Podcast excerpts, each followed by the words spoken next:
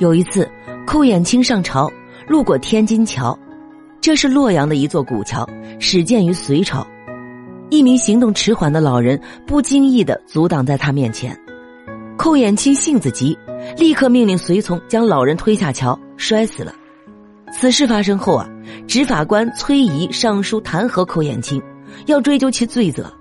寇衍清大怒，宣称要雇人杀崔仪，有得崔仪首者。赏钱万民。这一次啊，朱温没有丝毫偏袒，他知道此事后，严厉的警告寇延清：如果崔仪有毫发之伤，我就杀了你全家。这使得当时的后梁大臣无不肃然，谁也不敢再轻易违反法律。在朱温这里啊，违法乱纪的事情不能干，拍马屁也有风险。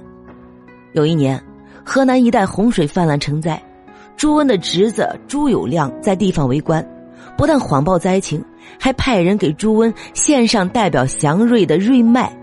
什么是瑞麦呢？就是一株生了多穗，或者是不同株生出同穗的麦子。这是在吹嘘自己的政绩，也是在奉迎主子。朱温早就知道洪灾的事情，对朱友谅这种报喜不报忧的做法大为不满。他骂道：“丰年为上瑞，今宋州大水，安用此为？”朱友谅没有讨得朱温的欢心，反而因此被罢了官职。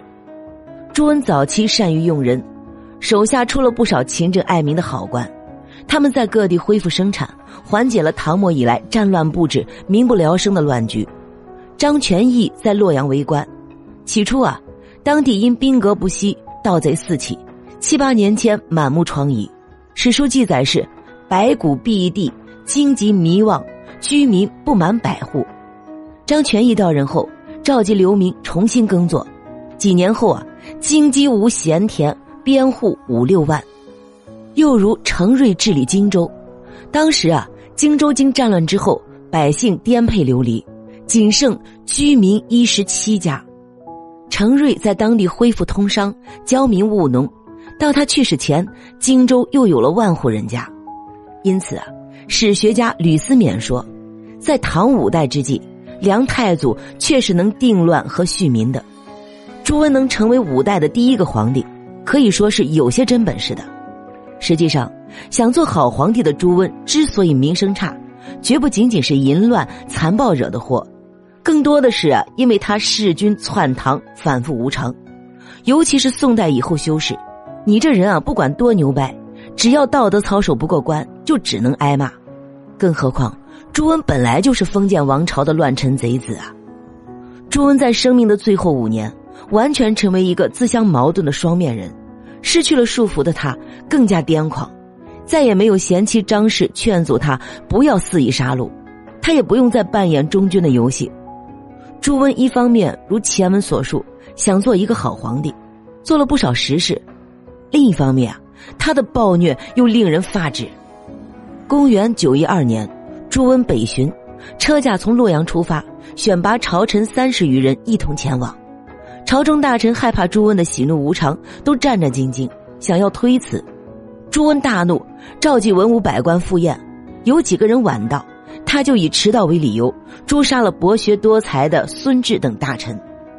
朱温不仅玩弄自己的儿媳，还侮辱大臣的妻女。张全义追随朱温多年。为后梁治理洛阳立下了汗马功劳，且对朱温十分恭敬。但是，朱温有一次到张全义的府中做客，竟然趁机闯进内室，奸污了张全义的妻女。张全义的儿子得知此事后，怒发冲冠，一度要持刀刺杀朱温，被张全义及时制止，只好继续委曲求全。而朱温啊，最终也是死在女色上。旧史多认为。朱温的养子朱友文想通过美貌的妻子王氏讨好老爹，夺取皇嗣，引发了皇位之争。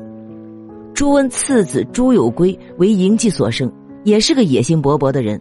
他听说朱友文将成为储君，决定啊先下手为强。公元九一二年六月的一个夜晚，朱友圭率领牙兵五百人半夜进宫，假传圣旨处死朱友文，并将屠刀伸向了父亲朱温。朱有圭闯进寝宫时啊，朱温从床上惊起，才发现是次子作乱，怒道：“我早就怀疑你，只恨没有杀了你。”你这小子如此悖逆，杀父篡位，老天爷会放过你吗？”